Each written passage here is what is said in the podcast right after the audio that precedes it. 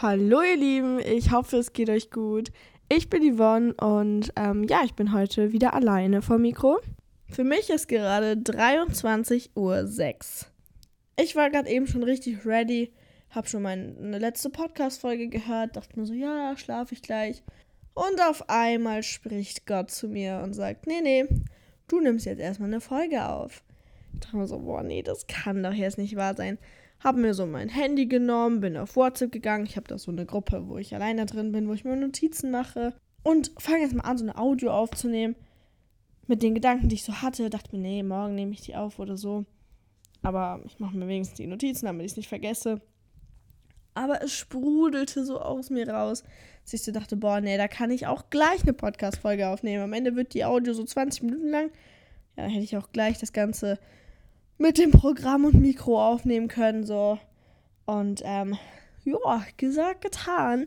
Hier sitze ich nun und nehme diese Folge für euch auf. Ich kämpfe schon seit Jahren mit Overthinking.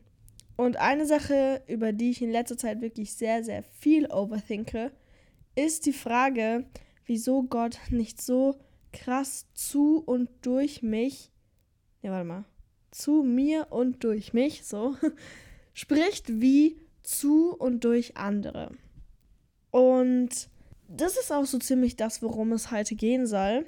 Denn in letzter Zeit ist mir das Thema häufiger begegnet. Nicht das Thema Overthinking, sondern das Thema Gottes Stimme zu hören.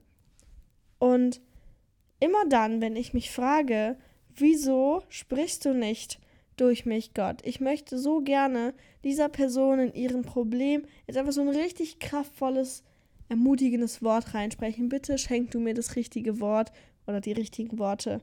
Aber es kommt nichts. Ich liebe es, wenn Gott mich gebraucht, wenn Gott durch mich spricht, aber es kommt nichts.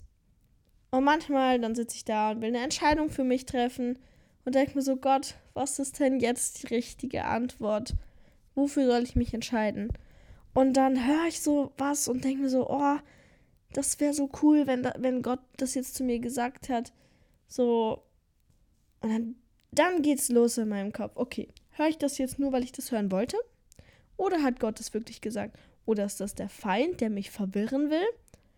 Und dann denke ich und denke ich und denke ich, bete und bete und bete und ich höre und ich höre und ich höre, aber ich check's nicht. Ich weiß es nicht, war das jetzt Gott oder nicht. Ich komme zu keinem Ergebnis. So, und das sind so diese ganz normalen Struggle, die ich in letzter Zeit so habe, dass ich so immer so denke, boah, warum kann ich nicht so sagen, ja, das war Gott? So oft kriege ich es von anderen Christen mit, dass die so sagen, ja, dann habe ich so Gott gefragt, was er so meint und er hat das und das gesagt. Und ich denke mir so, like, hä? So, die reden das, als wenn Gott so wie so ein Mensch neben denen sitzt und die sich richtig mit denen unterhalten und der gibt direkt Antwort so. Und bei mir passiert das nicht. Warum passiert das nicht bei mir? Sind wir einfach mal ein bisschen real ja, Leute, auch bei mir passiert es, dass das eben nicht direkt eine Antwort kommt. Das war, glaube ich, kein deutscher Satz. Ist auch egal. Ihr habt verstanden, was ich sagen wollte, glaube ich. Also auch bei mir kommt nicht immer direkt eine Antwort. Und ich finde es so unfassbar frustrierend, wenn andere mir dann erzählen, ja, dann hat Gott mir das und das gesagt und ja, dann hat er mich da lang geführt. Und bei mir kommt es nicht. Es ist nicht so, dass Gott überhaupt gar nicht so zu mir spricht, denn Allein der Fakt, dass Amy und ich diesen Podcast gestartet haben, war schon etwas, wo Gott sehr deutlich zu uns gesprochen hat. Und ich habe auch schon viele andere Situationen in meinem Leben gehabt, wo Gott so klar zu mir gesprochen hat und ich direkt wusste, ja Mann, das kam von Gott. Und wo ich auch dann danach gehandelt habe und es so eine krasse Frucht gebracht hat. Aber es gibt eben auch so Phasen, wo ich das überhaupt nicht identifizieren kann, wo ich super unsicher bin. Und das frustriert mich dann umso mehr, weil ich mir so denke, hä, eigentlich kenne ich Gottes Stimme doch. Und wenn ich jetzt zurückblickend auf diese Phasen schaue, in denen ich Gottes Stimme nicht so gut höre oder identifizieren kann, und mir anschaue, was der Unterschied zwischen dieser Phase und der Phase ist, in der ich Gottes Stimme krass gut höre und auch direkt weiß, dass es seine ist, dann fällt mir auf, dass ich in der Zeit oder in diesem Zeiten, Phasen, ich weiß nicht, ob man das überhaupt Phasen nennen kann, aber ist doch egal. Wir nennen es jetzt so. Jedenfalls, und in dieser Phase, in der ich Gottes Stimme nicht höre, fällt mir einfach auf, dass ich unfassbar wenig Zeit mit ihm verbringe. Gerade die letzten Wochen, jetzt hat der Herbst angefangen, morgens ist es noch dunkel, wenn ich aufstehe. Ich bin sowieso eigentlich ein Langschläfer und wenn ich dann nur noch im Dunkeln aufstehen muss, oh, ganz schlimm. Es ist sowieso schon schwierig für mich, morgens stille Zeit zu machen und so früh aufzustehen. Aber jetzt, wo es dann morgens noch dunkel ist, wird es einfach unmöglich für mich. Also aus eigener Kraft kriege ich es definitiv nicht hin. Und vor zwei Wochen war ich dann auch noch krank. Da habe ich mich sowieso in Serien und allem möglichen Blödsinn verloren. War also alles nicht unbedingt fördernd für meine Beziehung mit Gott. Ähm, ja, ich bin selbst schuld. Ich will jetzt da gar nicht die Schuld auf die Serien schieben oder so. Ich habe mich ja dafür entschieden, sie zu gucken. Aber was ich sagen will ist, in dieser Zeit habe ich Gott so unfassbar vernachlässigt und auf einmal wurde es wieder schwer, Entscheidungen zu treffen. Auf einmal habe ich wieder nicht verstanden, was Gott sagen wollte und ich habe zwei Folgen versucht aufzunehmen hier, wo ich dachte, ja, Gott hat was gesagt, aber ich habe nur meine eigenen Worte benutzt. Ich habe Gott nicht reden lassen, weil ich sein Reden nicht gehört habe, weil ich nicht gecheckt habe, was will er denn jetzt gerade, dass ich sage. Ich war nicht offen dafür, das zu sagen, was er sagen will. Warum? Weil ich nicht genug Zeit mit ihm verbracht habe. Ich meine, wenn du jemanden kennenlernst, dann weißt du auch nicht von Anfang an alles über diese Person. Und im Normalfall, also bei mir ist es zumindest so, kenne ich auch ihre Stimme noch nicht in meinem Kopf. Wenn ich jetzt mit jemandem jahrelang befreundet bin und die Stimme von dieser Person richtig oft höre, so irgendwann hat man dann so, wenn man so bestimmte Sätze, die diese Person vielleicht oft sagt, im Kopf hat, da hat man schon gleich die Stimme mit im Kopf. Ich weiß nicht, kennt ihr das? Also ich habe das eigentlich immer. So, irgendwann, du kennst einfach diese Stimme von dieser Person. Aber nicht, wenn du sie gerade erst kennengelernt hast. So, also. Also, wenn du das kannst und die dann schon in deinem Kopf hast, dann so, wow, Respekt. Also, ich kann das nicht. Aber du musst Zeit mit dieser Person verbringen, wenn du die Stimme dieser Person regelmäßig hören willst, um sie irgendwann zu kennen. Und so ist es auch mit Gott. Wir müssen regelmäßig Zeit mit ihm verbringen. Wir müssen ihn kennenlernen, wir müssen über ihn lesen, wir müssen uns informieren, wir müssen im Gespräch mit ihm bleiben, um seine Stimme kennenzulernen und identifizieren zu können. Zwischen dem ganzen Getrubel, Ge Verwirre, keine Ahnung was alles in unserem Kopf. Es ist nun mal Fakt, dass wir ständig eine Stimme in unserem Kopf haben mit den ganzen Gedanken, die in unserem Kopf herumschwirren. Es ist ein Chaos in unserem Kopf. Und da zwischen diesem Chaos müssen wir seine Stimme erkennen können und dafür müssen wir sie kennen und wissen, wie sie klingt. Gott hat ganz verschiedene Arten, um zu uns zu sprechen. Aber wenn wir genug Zeit mit ihm verbringen und ihn gut genug kennen, dann wissen wir, wenn er zu uns spricht. Es kann sein, dass er auf einmal zu einer, auf eine ganz andere Art zu dir spricht, als er es sonst tut, aber du weißt einfach, dass es von ihm kommt, weil du ihn kennst. Ich weiß nicht, ob du die Geschichte von Abraham und Isaak kennst, aber Abraham wird von Gott aufgefordert, seinen Sohn, seinen einzigen geliebten Sohn Isaak, umzubringen, zu opfern für Gott. Gott hat Abraham versprochen, dass er viele Nachkommen kriegen wird. Und dann soll er seinen einzigen Sohn opfern? Ich weiß nicht, wie du reagieren würdest, wenn Gott zu dir sagen würde, opfere dein Kind für mich. Das ist ja nicht einfach nur so ein Weggeben, dass es vielleicht in einer anderen Familie lebt oder so. Nein, du würdest es aus der Welt reißen. Es wäre weg, für immer. Zumindest aus menschlicher Sicht. Also ich weiß nicht, wie du reagieren würdest, aber ich würde erstmal wochenlang beten darüber, Gott gib mir noch kein Zeichen, bitte mach das klarer, war das wirklich von dir? Ich glaub's nicht. So, hä, du, du hast doch gesagt, ich krieg viele Nachkommen. Wie kann es dann sein, dass du mich ja aufforderst, meinen einzigen Sohn zu opfern? Dann habe ich ja gar keine Nachkommen mehr, so. Aber weißt du, was Abraham gemacht hat? Am nächsten Morgen ist er losgegangen mit Isaak, seinem Sohn, und wollte ihn opfern. Er war wirklich ready, das zu tun. Und es nicht, weil er seinen Sohn nicht geliebt hat. Das steht selbst in der Bibel. Er liebte ihn. Aber er wusste, dass Gott derjenige war, der zu ihm gesprochen hat. Warum? Weil er eine unfassbar starke Beziehung zu Gott hatte. So stark, dass er genau wusste, das war sein Gott, der zu ihm sprach. Und er wusste, sein Gott hat zu ihm versprochen, dass er Nachkommen bekommen wird, so zahlreich wie die Sterne am Himmel, dann wird er entweder seinen Sohn wieder von den Toten auferwecken oder ihm zahlreiche andere Söhne und Töchter schenken. Das klingt ultra krass und das können wir uns in unserer heutigen Zeit gar nicht mehr vorstellen. Aber worauf ich hinaus will, ist einfach, er kannte seine Stimme so gut, dass er genau wusste, das war sein Gott, der ihm das gesagt hat. Er hat nicht überlegt, er hat nicht tagelang gefastet, um nach Gottes Bestätigung zu fragen.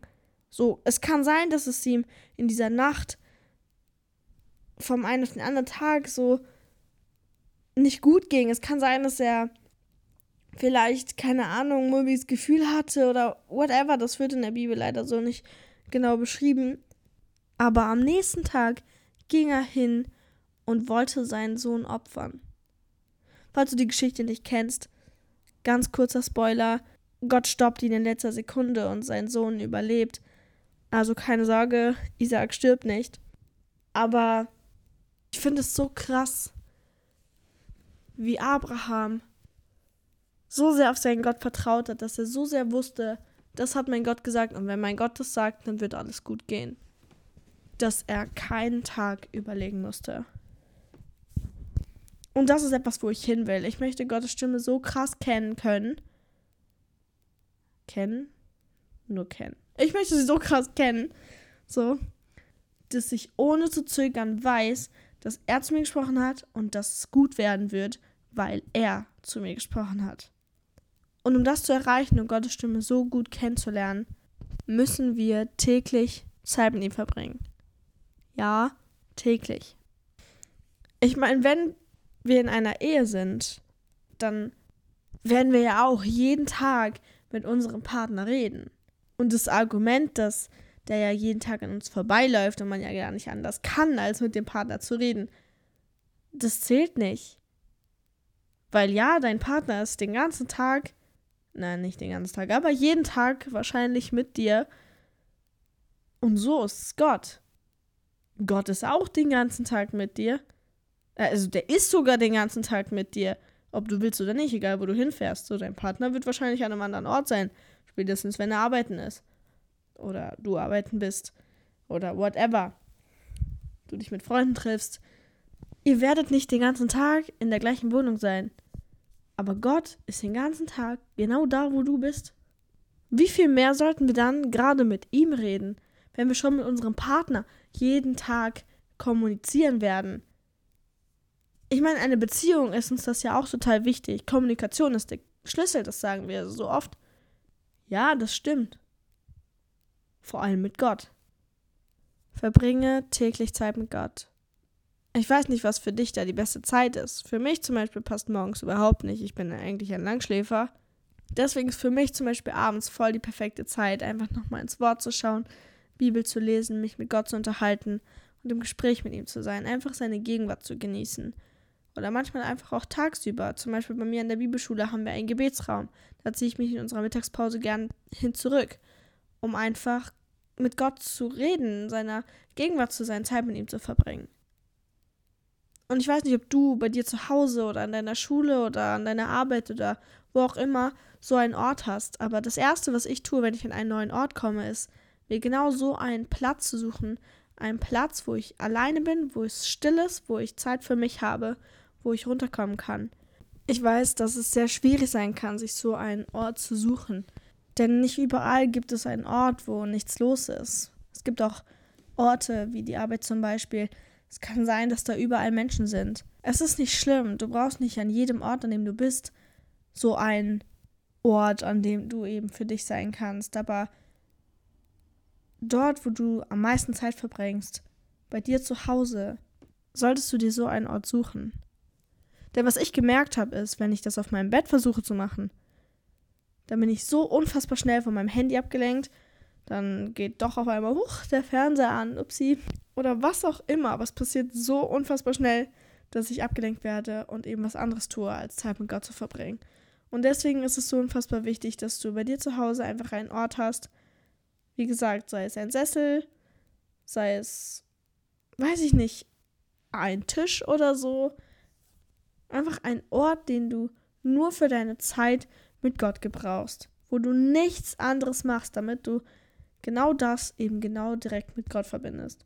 Nicht, dass du nicht irgendwo anders in deiner Wohnung noch Zeit mit Gott verbringst oder so. Ich meine, wenn du dann irgendwie mal Lust hast, Worship zu machen und du willst dabei aufstehen und durch die Gegend laufen, do it. Das ist nicht, dass deine Zeit mit Gott an diesen Ort gebunden ist. Nur wenn du merkst, so dir fällt es gerade total schwer, Zeit mit Gott zu verbringen, dann rappel dich auf, geh genau zu diesem Ort und bete.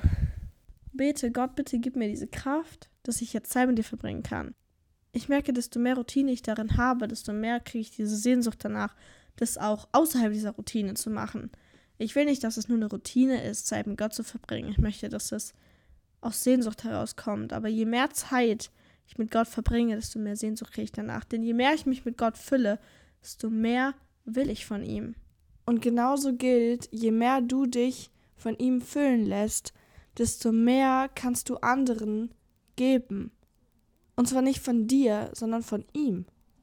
Stell dir das vor wie ein Glas, was du mit Wasser füllen musst, bevor es in andere Gläser Wasser füllen kann. Denn wenn da nichts drin ist, kann es auch nichts weitergeben. Und genauso musst du dich von Gott erstmal füllen lassen, damit du des anderen weitergeben kannst, was Gott dir gegeben hat. Und bevor ich jetzt in das nächste Thema ausschweife, mit was du dich füllst, beende ich diese Folge mal an der Stelle. Ich hoffe, dass dir das weiterhilft. Wie gesagt, Kommunikation ist der Schlüssel. Verbring Zeit mit Gott, sprich mit deinem Schöpfer und lerne ihn kennen. Dann weißt du, Gott hat eine so unfassbare Sehnsucht danach, Zeit mit dir zu verbringen, denn du bist sein geliebtes Kind. Und er liebt es, in deiner Gegenwart zu sein. Und er liebt es, wenn du seine Gegenwart suchst. Sei gesegnet und sei ein Segen. Bye bye.